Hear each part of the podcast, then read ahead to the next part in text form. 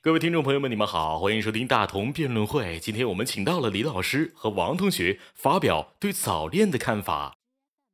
嗯，我觉得在没考上大学前的恋爱都算是早恋。上世纪七十年代，我国提出禁止早恋，主要是为了避免早婚早育。没到法定年龄，男性二十二岁、女性二十岁的都属于早恋。现在人们思想开放了，十八岁上了大学就能恋爱，已经很宽容了。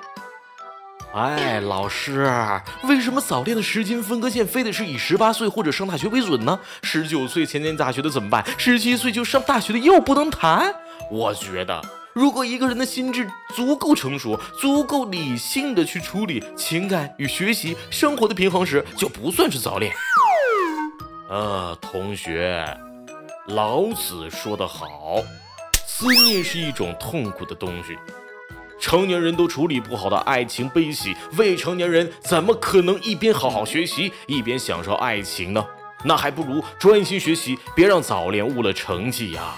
再说了，你真的喜欢他，难道就没有信心和他一起考上同一间好的大学吗？老师，谁说早恋就一定要学题的？华中师范大学曾经做过调查，早恋在好学习中的发生概率。为百分之十七点五，与所谓差等生的之间的概率百分之十九点五没有太大的差距。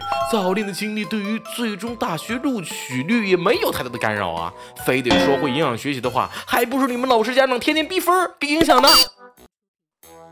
这位同学。中学生的恋爱真的很危险。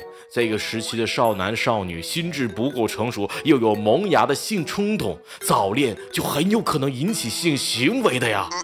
万一避孕不当，还会引起更严重的后果。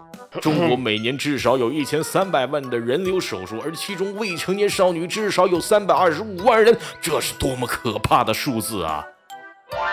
是老师。过早性行为确实是不好的事儿，但这侧面揭示了性教育的缺失啊！有研究学者证明，在容易提前发生性行为的青少年当中，十五到十六岁的人，只有百分之五点一的少女曾经在学校听到过避孕知识，而不知道什么是怀孕的却有百分之八点八。与此同时，在学校听过避孕知识的少男也只有百分之六点零，还有百分之十一点二看不懂避孕这个词。所以，家长和老师应该注重的是重视性教育，引导他们珍惜自己的身体，学习如何在爱惜自己的前提下爱另一个人啊。三小时后，哎哎哎，你们俩怎么还在吵啊？快说，你知是谁？呃，我也很难啊。你们说。毕业季已经到来了，第一批零零后都已经十八岁了。无论是哪个年代，年轻人都会经历这么一个情窦初开的阶段。无论你是青涩的零零后，或者是油腻的八零九零后，各位，请发表你的意见或说出你的故事吧。你是支持还是反对早恋呢？各位，我们可以在评论区见。好。